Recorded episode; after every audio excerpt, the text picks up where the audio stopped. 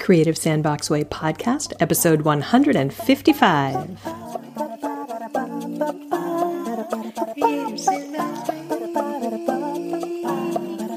Creative Sandbox Way. Creative Sandbox Way. Hello, I am Melissa Dinwiddie, creativity instigator and author of The Creative Sandbox Way here to explore and investigate anything and everything having to do with transformation through play and how creativity and play can help you live a more full color life and be a better leader in all areas of life. Last month, we are here at the beginning of April, last month, March, in the Creative Sandbox community, my lab for women's leadership through creative expression we started our very first creative challenge, the Half of March challenge, hosted by member Carla Olson, which was just two weeks long. It was half of March, hence the name, the Half of March challenge. And on April 1st, Sunday, April Fool's Day, we started our second creative challenge the April Fooling with Faces and Forms Creativity Challenge, hosted by Angie Arabko. And both of the these challenges are very similar. There's a daily prompt, and all the all the prompts are posted on the first day of the challenge in an article inside the membership community. And just like in the March challenge, there there's there's a daily prompt. Actually, there are 30 daily prompt plus six bonus prompts to use if or when we're uninspired by the prompt of the day, which is kind of cool. And in both cases, for the half of March challenge and for the April challenge, the hosts created a PDF for us to download and print out if we want. And there's the the article inside the community which is pinned to the top. So it's very easy to find. And we can always go back to the article on the inside of the community site to check out the day's prompt if we want. That's how I do it because I don't like to use paper. So, as with the March challenge, what I'm using the creative challenge for is I is you know I don't I don't need a challenge to get me creating because I am kind of on fire to create right now. But what I'm using this challenge for is as an opportunity to work on expanding my visual vocabulary for graphic facilitation. And this is kind of cool because the theme is fooling with faces and forms and drawing faces or specifically drawing expressions is really useful for facilitating workshops for my consultancy because frequently you want to draw something, you want to represent emotions, right? You want to represent how people are feeling. And so this is really timely. So, so far, the prompts for April have been for day one, the prompt was foolish. Day two, the prompt was big nose. And day three, the prompt was crazy. And I have been posting my efforts on Instagram and Facebook, so you can follow me there if you want to join in the fun. Or if you like, sign up to get an invitation to join the community. Girls only, ladies only, sorry guys at creativesandboxcommunity.com. The doors are not officially open yet. I'm going to be opening them to the public for new members probably next month, May. But in the meantime, you can request a secret advance invitation inside.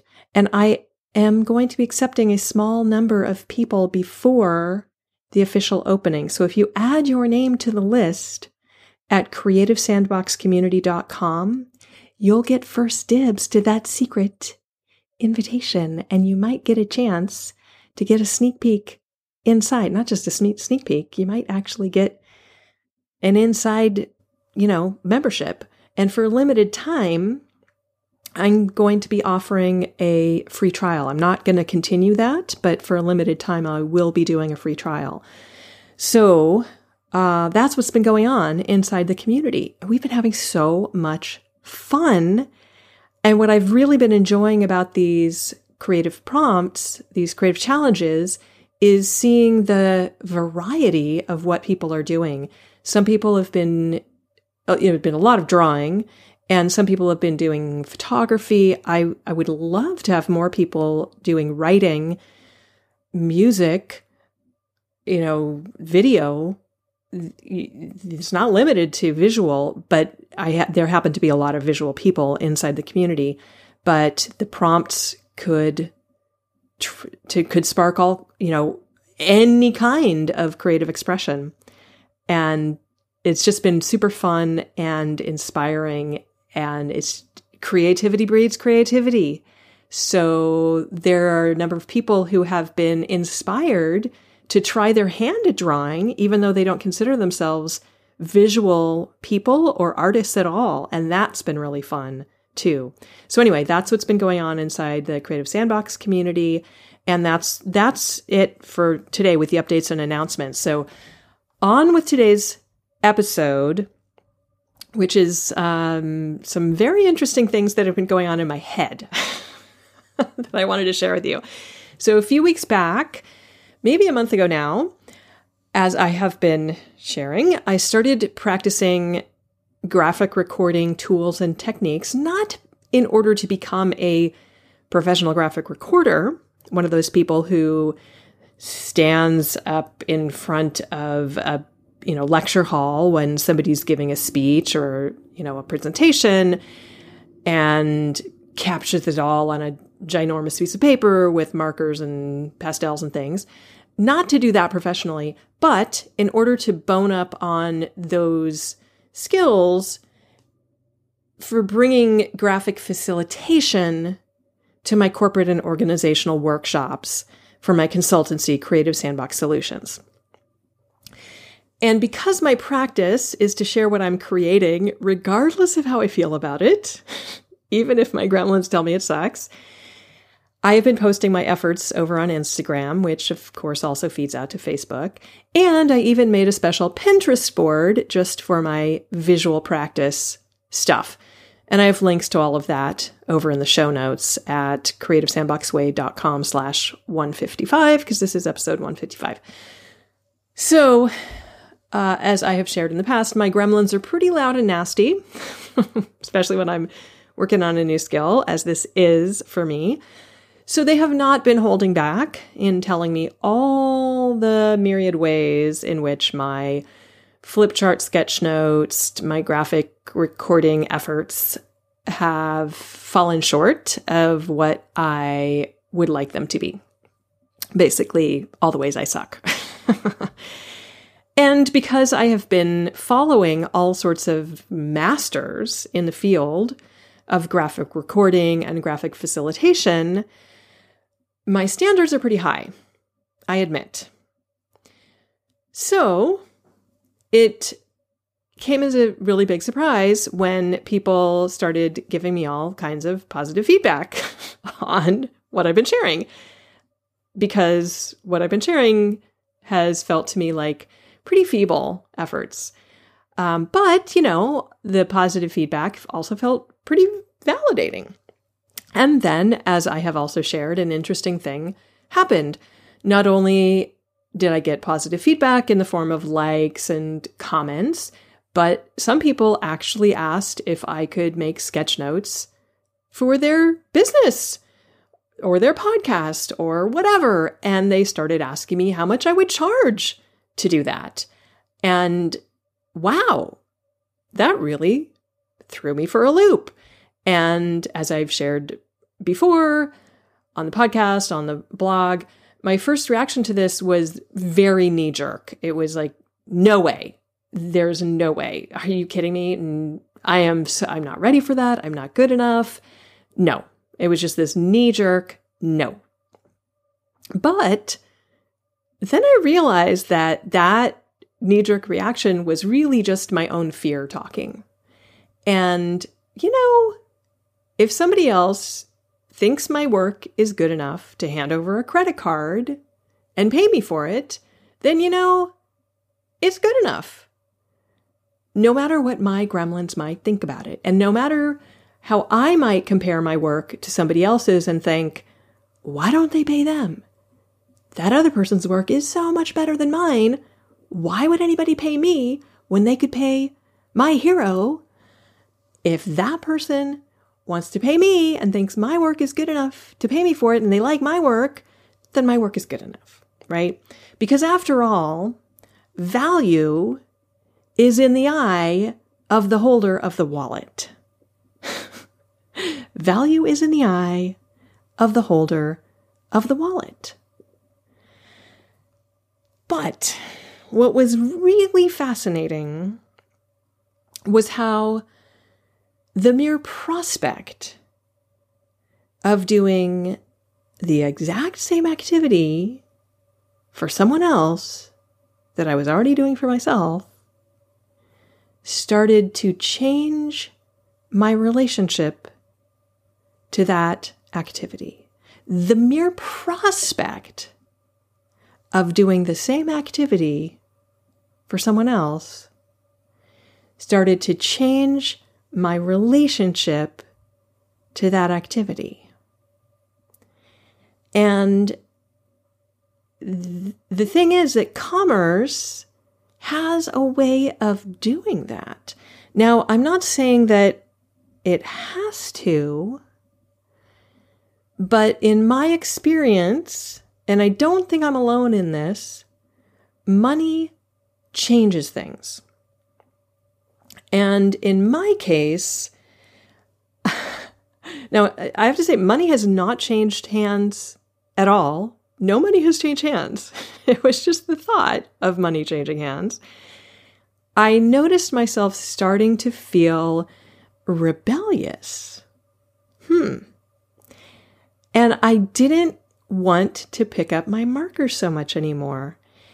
And this thing that I had been super excited about. Like, I couldn't wait to do each day. I would wake up in the morning just like, when do I get to pick up my markers and get to my flip charts? I was so just on fire, passionate to pick up my markers and get to my flip charts. This thing that I was so passionate about was starting to feel like a chore, like a have to instead of a want to. And I didn't even have a real client yet. Wow. Now, this whole situation reminds me of last week's conversation with Paul McCarthy when we very briefly touched on the topic of extrinsic versus intrinsic motivation. And we mentioned, we touched on the book Drive, the, the surprising truth about what motivates us. I have a link to that book in the show notes. Drive by Daniel Pink which is a deep dive on this very subject. And it's well worth a read. It is super interesting stuff. And one of the stories that I remember about intrinsic versus extrinsic motivation is a study that I first learned about in college, I think, that actually happened in the early 1970s at Bing Nursery School, which is the lab school at Stanford University where Side note, my mom was a head teacher for over 25 years. Total side note. Okay, so here's the thing Dr. Mark Lepper is, used to be, was, I think he's retired now, a chairman of Stanford Psychology Department. And he designed a series of studies to explore intrinsic motivation, extrinsic motivation, and the process of learning. And I found an excerpt from bingschool.stanford.edu. And I have a link directly to the article on the web in the show notes, and I'm going to read an excerpt from it. Here's what it says Over a three week period, during the first hour of each class, the teachers put out on one particular table, in front of the one way observation mirrors, a new activity magic markers and drawing paper. Each day, when the children arrived during free play time, this was one of the many choices they had. From behind the one way mirror, the researchers could measure how much time during these free play periods each of the children chose to spend with this activity as opposed to others. The participants selected for the study were only those children who showed a high level of interest in the activity. In other words, children who were already intrinsically motivated. Then each of those children was taken into one of the game rooms where they were asked to engage in the same activity under three different conditions. Under one condition, a reward was offered. The child saw in advance the Good Player Award with its line for their name and agreed to draw with the magic markers in order to get it. So they were going to get an award if they drew with the magic markers. Under another condition, when the child finished their drawing, they were unexpectedly given a reward. So they did their drawing and then they didn't know they were going to get a reward, but at the end of doing their drawing, they were presented with this Good Player Award. In the third group, children neither expected nor received any tangible reward, but did receive the same feedback on their work as the other children. Now, it doesn't mention what the feedback was, so I have no idea what the feedback was. Two weeks later, the teachers again put out the magic markers in the classroom. From behind the one way mirrors, the experimenters observed how much time the children chose to spend with the activity when there was no longer any tangible reward available. What happened? The children who had contracted to receive the Good Player Award showed significantly less interest. In fact, half as much as they had before the study. So contracting for a reward to do this initially interesting and attractive activity subsequently had a negative effect on their interest. The misuse of rewards or the use of superfluous awards undermined intrinsic interests, turning an attractive activity into something the children would only want to do if there was a payoff. Hmm. Later studies varied conditions and rewards, but the same basic effect was always noted. Children expecting the reward during the experimental session showed less subsequent interest in the classroom and less, less interest than they had initially in a related group of studies, the same effect was found when children had to complete activities under a tight time deadlines. And in yet another related study, children's art teachers were asked to rate the creativity, quality, and interest value of the paintings done during the experiments and found that children who were expecting the reward drew more pictures, but of lower average quality. Wow. This is exactly what I feel happening with me. And it is exactly what happened with me 20 plus years ago after I fell in love with the art of calligraphy and then turned it into my business. So fascinating when I when I first started making art, I was just madly, madly in love with making art. And then I started getting paid for it and it became a chore. Mm, so fascinating. Just because you can doesn't mean you have to or should.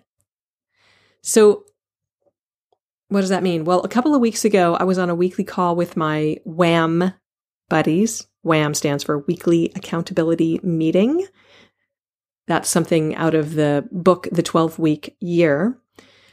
And this group of three of us has been meeting regularly for close to a year now. And these two ladies and I, the two of them have been a godsend to me. They help encourage me onward when I'm feeling low. They give me reality checks. They provide much needed external accountability to get me to follow through on commitments that I would otherwise probably let slide if I were only on the hook to myself. But I know, oh my gosh, I'm meeting with them in an hour. I better get this stuff done, you know? I am totally what Gretchen Rubin would call an obliger. And I've got a visual visual show notes in my show notes from a, a um, conversation with Gretchen Rubin at, during the uh, the Jordan Harbinger show. She is the the uh, originator of a framework called the Four Tendencies, and the obli- uh, obliger is one of the four tendencies. And like most of the population, obliger obliger is the most common of the four tendencies, and obligers tend to meet outer expectations but resist inner expectations. So for those of us who tend to be obligers, external accountability external accountability works really well. That's me. Anyway, when I shared my visual show notes with my WHAM buddies, they were super enthusiastic.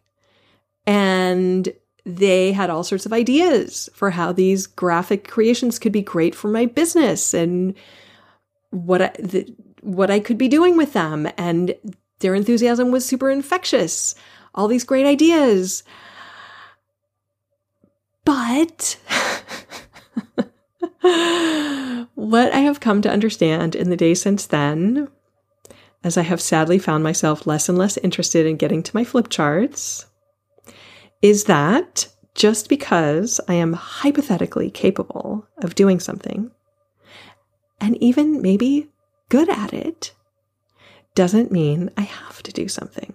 And here's the real rub just because I am hypothetically capable of doing something, or even good at it, doesn't mean I should do something. It may seem from the outside like a good idea, but is it really? And the answer to that question is more complicated than it may appear on first reflection. I am in another accountability partnership and sort of mastermind duo with a friend from my Lego Serious Play community. We went to our first, I went to my very first Lego Serious Play training with her. And when we met on Skype last Sunday, and I told her what's been going on with my visual show notes and all the feedback and all my confusion around it. She very wisely asked me to share with her three whys. Why why do these visual show notes? What does doing visual show notes give me and my business? And here is what I said off the top of my head. One, they energize me. Two, they help people process and remember information. We remember visuals six times better than we remember by listening or just looking at text. So that's very powerful. And three, they are a differentiator. my incorporating visuals into what I do helps to differentiate me from competitors. And wow, that was such a great question of hers. And answering it helped me clarify that doing visual show notes for pay as its own separate business offering, as opposed to doing them for my own practice, to help me build the skills, to bring graphic facilitation into the workshops and trainings that I offer through my consultancy, that is not really probably going to lead me where I want to go. It's not going to continue to energize me. I've already established that doing it for pay rather than energizing me is likely going to demotivate me and generate a rebellious response. Not helpful. Offering visual show notes as a separate business offering would help people process and remember information, but only if I could get myself to meet a deadline, which I know I would because I'm really good with external accountability. But in the meantime, it would eat up my time for other things and it would demotivate me and quite possibly burn me out. So, better for me to continue to focus on building my skills to add to my facilitator's toolkit. That feels energizing rather than draining and burnout, burnouty, burny outy. So, clarity, clarity, clarity, clarity, clarity, clarity.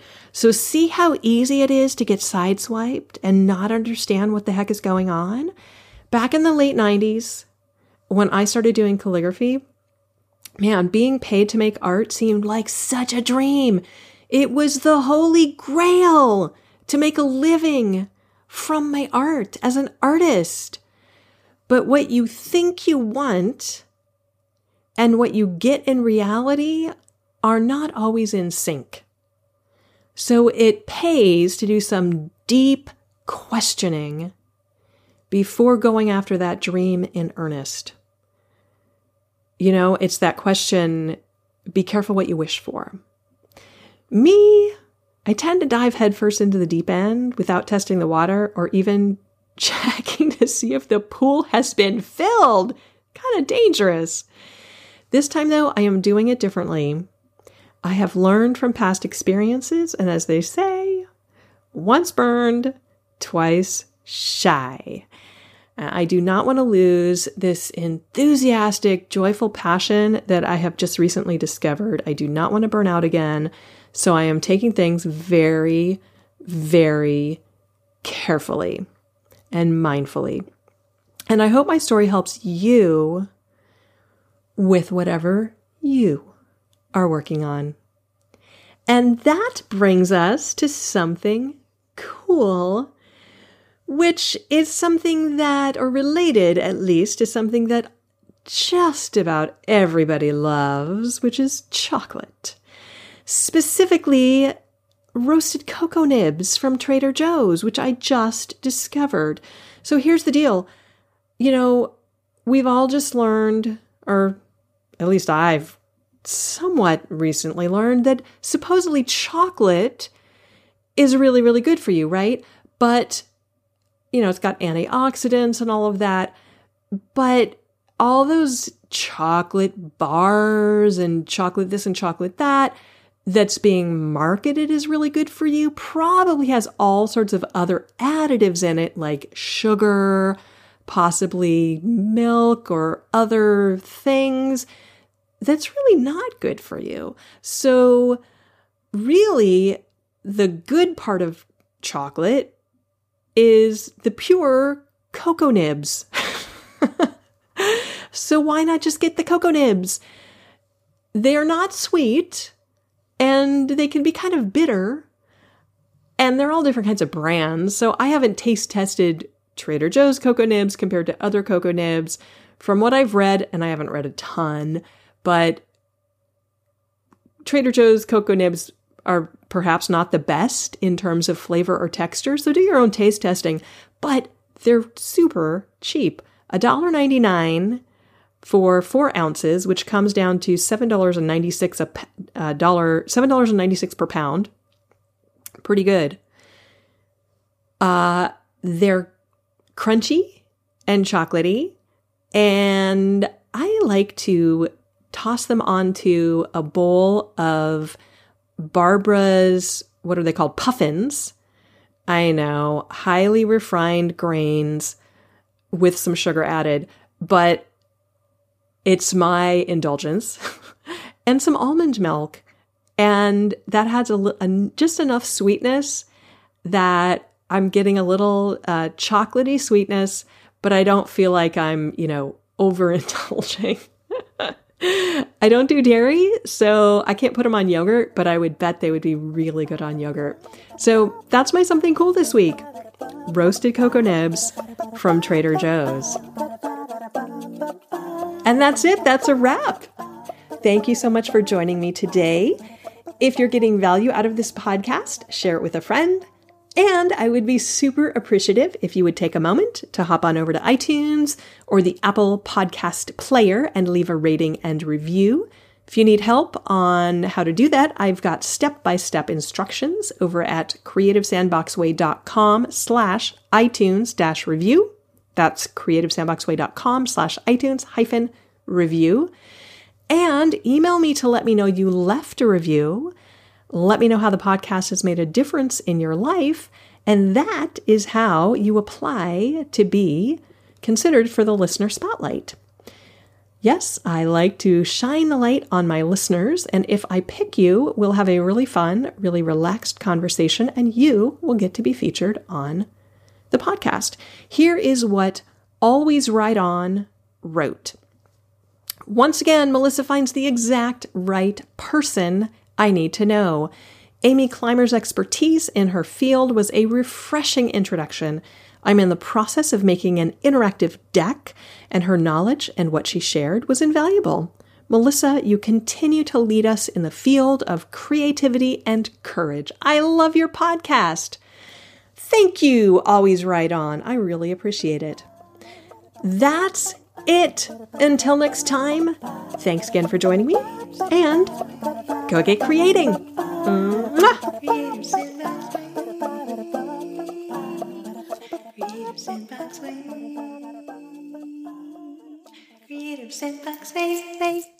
Subscribe at creativesandboxway.com slash podcast.